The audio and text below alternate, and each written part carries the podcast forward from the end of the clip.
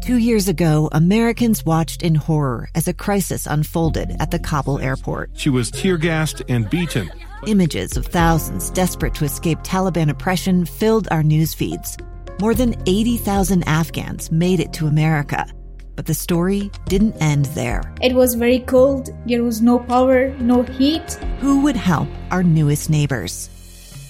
I'm Andrea Smardon. In Stranger Becomes Neighbor, you'll hear the stories of some remarkable refugees who left their homes and their dreams behind only to start over from zero. Their only possession was three blankets. And you'll meet Americans who stepped up to help them. You want me to come when you deliver your baby. What can one person do in the face of an international disaster decades in the making? That's Stranger Becomes Neighbor. Find us at kslpodcast.com, follow us on Apple Podcasts, or anywhere else you listen. If money affects your life in any way, Money Making Sense will talk about it. Be financially healthy, wealthy, and wise. Here's your host, Heather Kelly. Welcome to Money Making Sense, the show that talks about all things money. Today we're going to talk about do you have a lack of passion for your job? And what do you do about that? Joining me today is Colin Wilford. He's a career planning expert and counselor. Welcome to the show, Colin. Thank you. Nice to be here. We've had a lot of this, I think, this last year. People lost their jobs or were laid off, furloughed uh, in the last year. And people may be like, wow, the career I had maybe isn't where I want to go, but I don't know what else to do. So now they're going back to their jobs and they're just not happy. They don't have that passion for it anymore. How do people deal with that? Like, what do they do when they realize, eh, I don't want to do this anymore?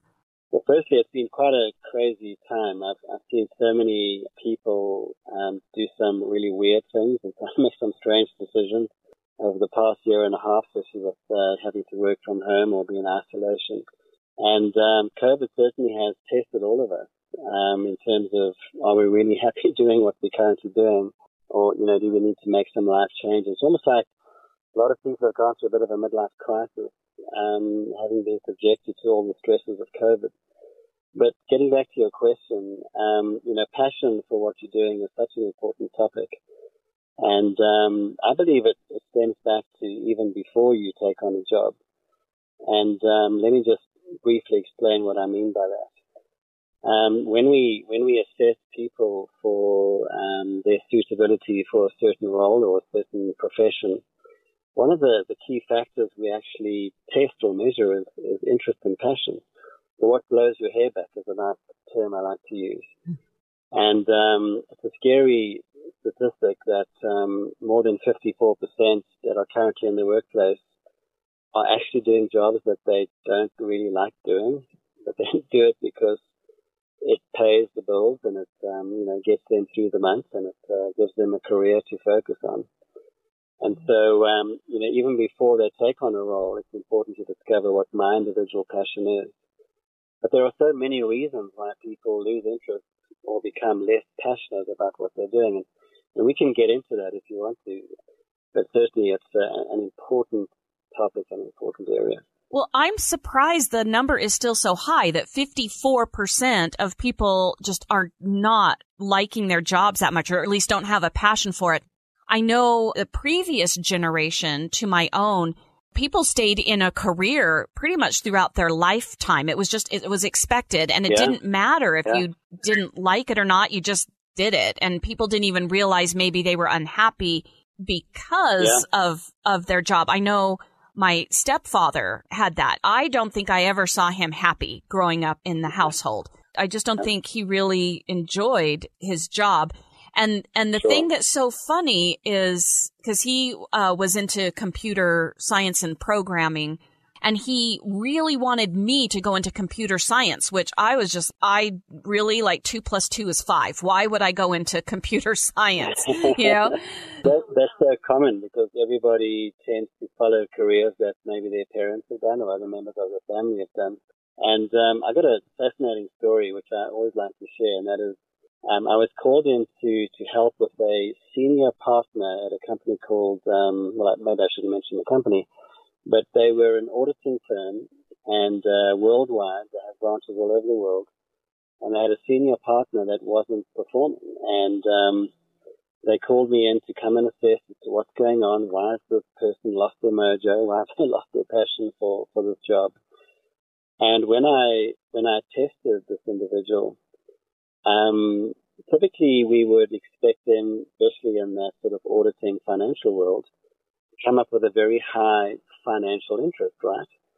Um, but when I did the assessment, um, the person's creative interest was a 10 out of 10. Their financial interest was a 1 out of 10. And I asked, and I said, why are you doing this job? And they said to me, um, well, my father was in this career and it paid him really well. So I thought I would follow his footsteps and take on a similar career. And I said, well, what would you rather be doing? Because clearly you're unhappy in this role. He said, you know, when I, when I walk into a um, client's office, I'm more interested in the color of the cushions on the couches and does the furniture match the curtains and have they used the right paint on the wall?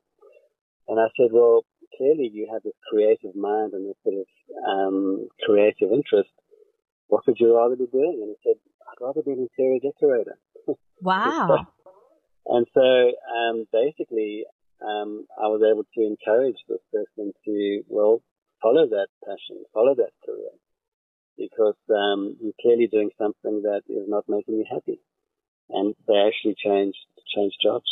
I didn't go into computer science, but I think in trying to please my dad, I yeah. went into aviation. That was my major okay. in school. You know, it was interesting. I liked learning about all the, the yeah. ways aircraft run yeah. and, you know, flight dynamics and all of that. But once I started working for the airlines, I was just like, oh, people are not happy when they fly. Like it was just sort of a drudgery job for me. And so I, yeah, I finally switched careers, but it was a struggle. The first three years, it was sort of okay at the airlines. And yeah, then the next yeah. six were miserable, but it took me six years to finally leave because I'm like, I have a degree in aviation. What else am I supposed to do? So yeah, how yeah. do we explain to people you shouldn't have to wait six years or more in a job that you are miserable at before you change? Exactly, exactly. Personally, I'm, I'm very good with numbers myself, and I um, I always did well at school with numbers, and um, you know, math classes were easy for me. And I considered a, a career in engineering and a career which typically involved lots of numbers. But I was fortunate enough at a young age to have a discussion with somebody who basically does what I do now. And we were able to identify before I started signing up for college courses, before I started deciding on a, on a degree to go and study, we discovered early on that I, I had this passion for people and I had this passion for helping and healing and curing and, and basically, um, so, you know, medicine comes up as an option. Um, but then when I read more about clinical psychology, that just seemed to get my interest really um, attuned, and I, I was, I became very passionate about learning how the brain works and how people function and how personalities are different, and that's how I ended up in this profession. But so my, my recommendation is that we've got to have these conversations before people get into the workplace. And we've got to more effectively, and that's why I'm in the business of career testing, because when we have a college student or a high school student um, able to go through a process like this and start asking the questions, that is when we're able to find them the right career path and uh, not have them end up in a career for 10 years and then wake up one day and go, I don't think I'm happy with what I'm doing. And you know what's amazing about COVID and any kind of worldwide stressor it's only when we are exposed to these kind of stresses do we start to have what's behind the mask or beneath the surface start to emerge. And people are starting to realize, I don't like what I'm doing. Um, I'm miserable. I'm sitting in my apartment or I'm sitting in my dining room. I've got uh, shorts on and a smart shirt having a, having a Zoom meeting.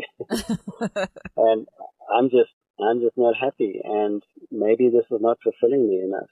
And it's amazing how the stress of that has brought to the surface a lot more questions from people. That's what I've noticed. We do need to take a break. When we come back, I want to delve a little further into how a lack of passion actually affects your productivity on the sure. job and it could actually affect your pay as well. So we'll be we'll be right back with Colin Wilford. He's a career planning expert and counselor.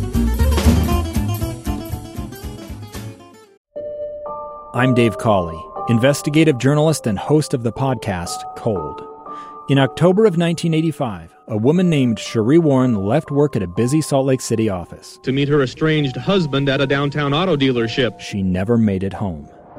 Sheree's car surfaced weeks later in Las Vegas. In the parking lot of a hotel casino. No one knows how it got there. Strange. It was strange. Both Sheree's estranged husband and her boyfriend raised suspicion for investigators. I kind of thought that he might have done something. But no arrests were ever made.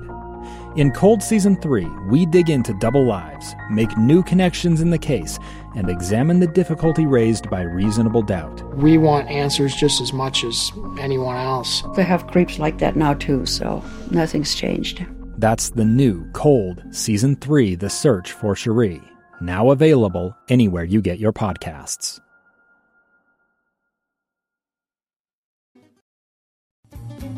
Welcome back to Money Making Sense, the show that if it affects your life in any way money wise. We are talking about it.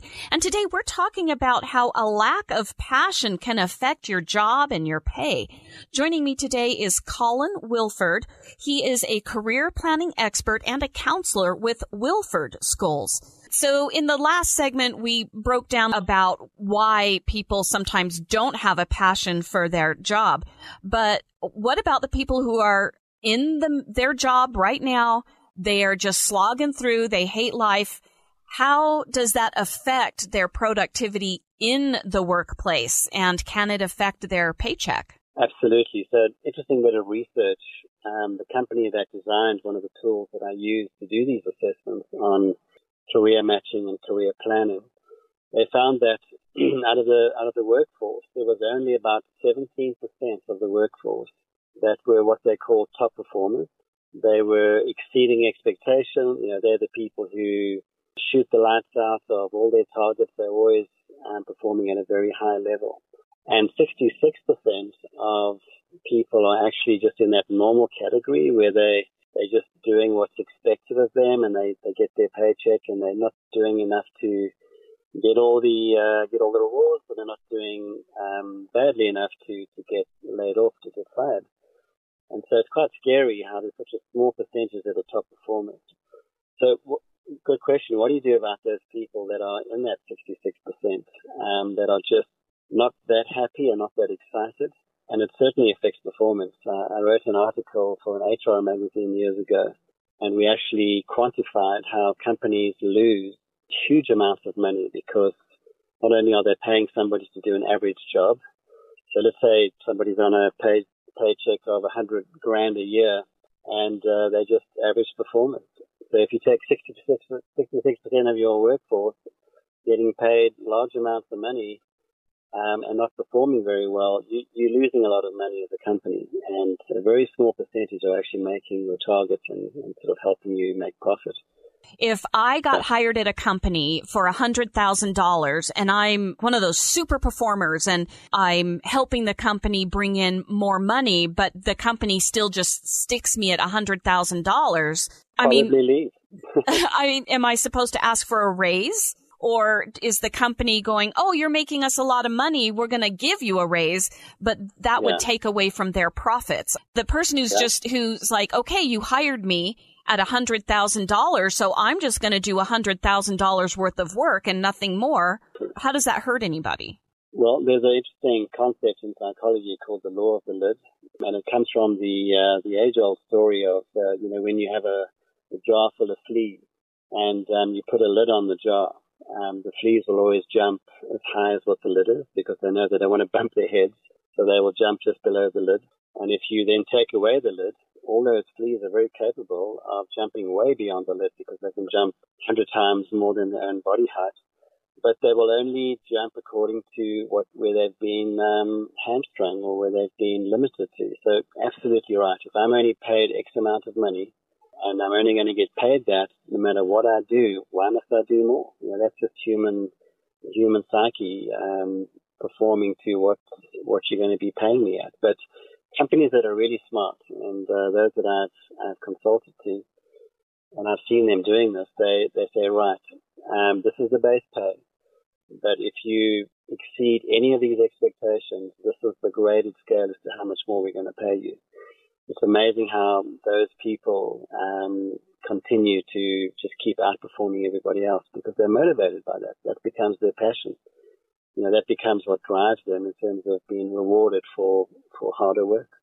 How does an employer determine if one of their employees, they have a, a lack of passion for their job. You mentioned you were called in at an accounting firm because somebody yeah, was not yeah. performing well.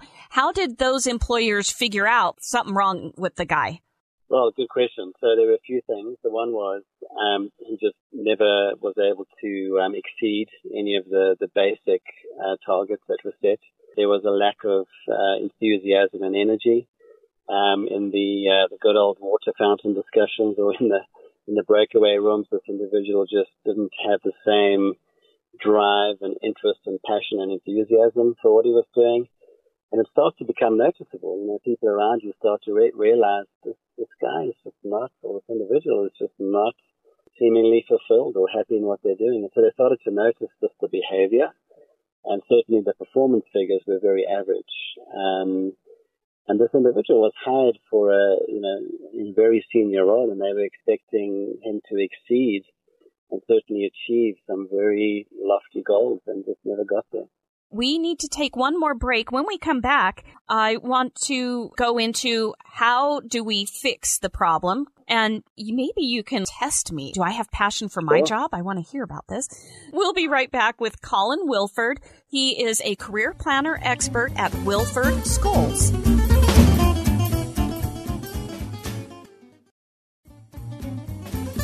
Welcome back to Money Making Sense, the show that talks about all things money. Today we're talking about if you have a lack of passion for your job. Joining me today is Colin Wilford. He is a career planning expert and a counselor at Wilford Schools. Colin, in the last couple of segments, we discussed how to know sort of if you have a lack of passion for your job and especially if employers need to know that so maybe they can fix it.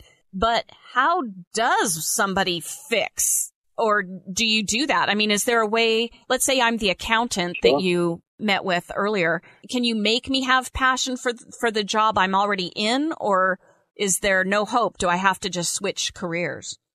Well, such a good question. So my, my first prize solution is to actually have someone like myself come in and actually do an assessment. And, and with that assessment, we measure three key areas. We, we measure cognitive ability. So we measure your learning and problem solving ability.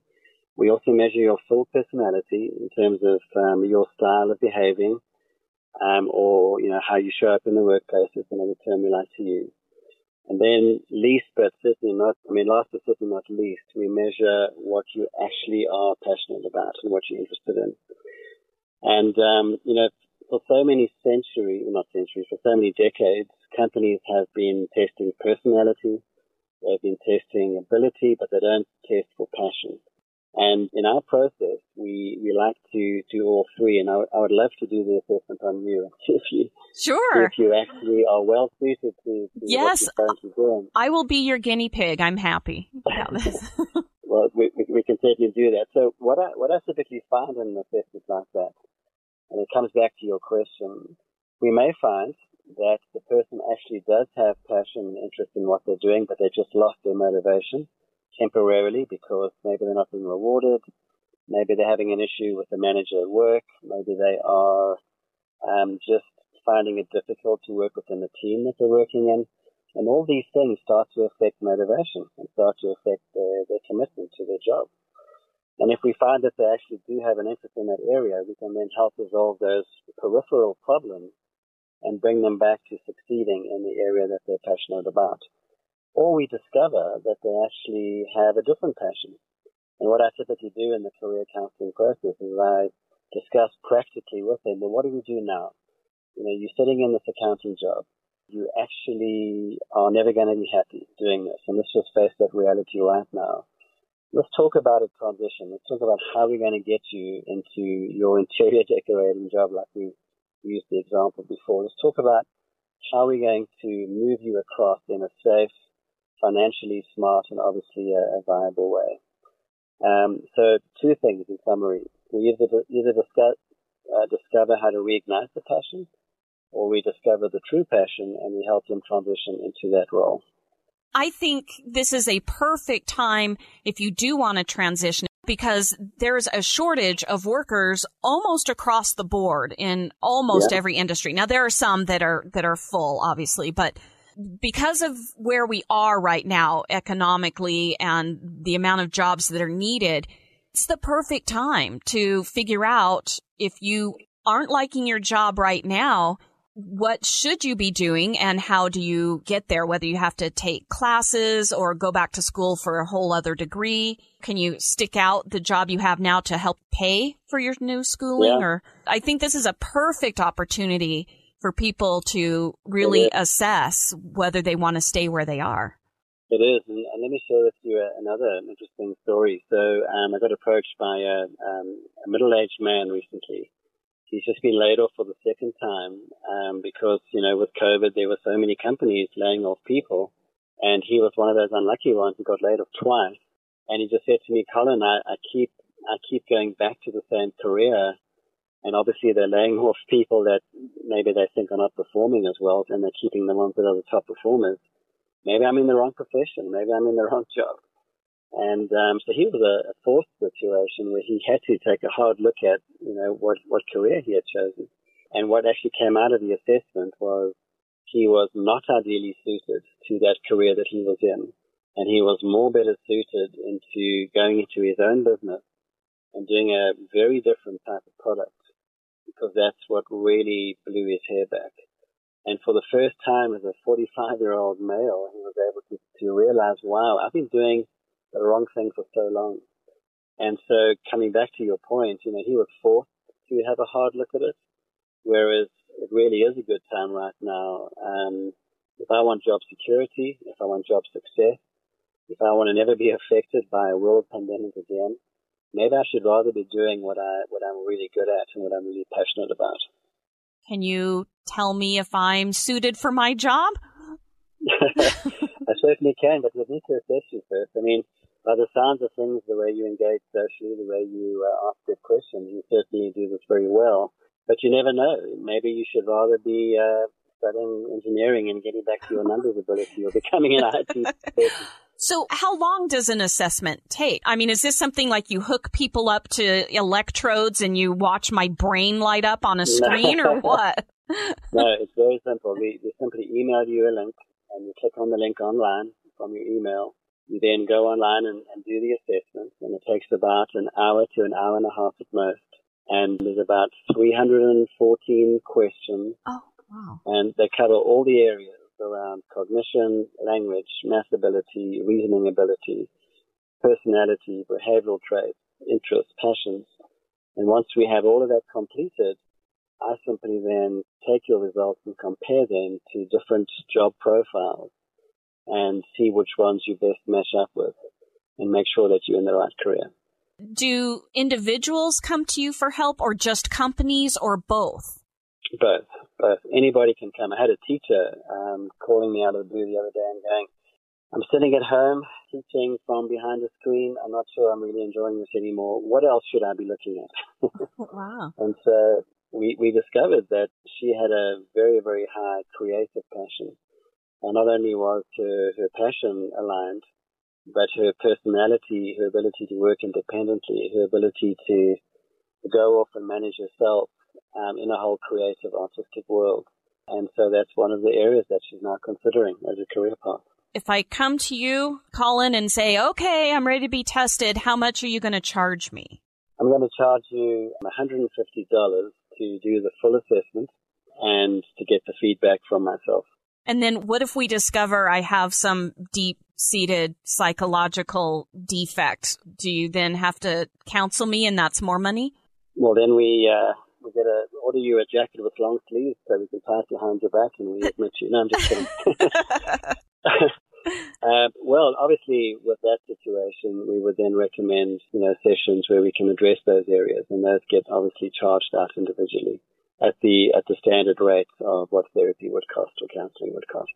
All right. Well, what I learned today is first of all, find out if you're passionate about your job. Or like you said, I found, I thought that was interesting that maybe you still have a passion for it, but you just lost the motivation. And I hadn't Gotcha. thought of that before. So do you still love the actual job you do? You just don't like who you're talking to every day?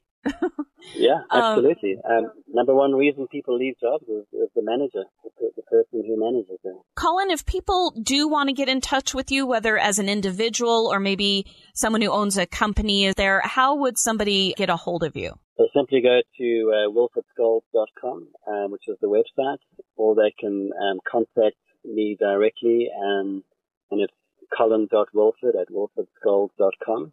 And that's an easy way to get hold of us. Thank you so much, Colin Wilford. Again, you are a career planner and expert and a counselor at Wilford Schools. So thank you so much for helping us understand a little bit more about passion in the job. Thank you. It's been very nice to be here. Appreciate it. Thanks for listening. You can email me with any questions or topics you want to hear about at hkelly at ksl.com. That's H-K-E-L-L-Y at ksl.com. And because this is Money Making Sense, you can subscribe for free on Spotify, Overcast, Apple Podcast, anywhere you listen to your favorite podcast, and you'll never miss another episode. Thanks for being a Money Making Sense listener.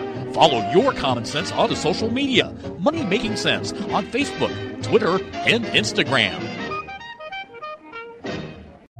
A stranger with a gun came upon two teens taking pictures under a rising full moon. But violence is only the beginning of this story. Sometimes I thought, there are no miracles. Yeah, there are. And this is a big one. I'm Amy Donaldson, and I've spent my career talking about how lives are undone by violence. The Letter is a podcast about how lives are remade. Follow The Letter at theletterpodcast.com or wherever you get your podcasts.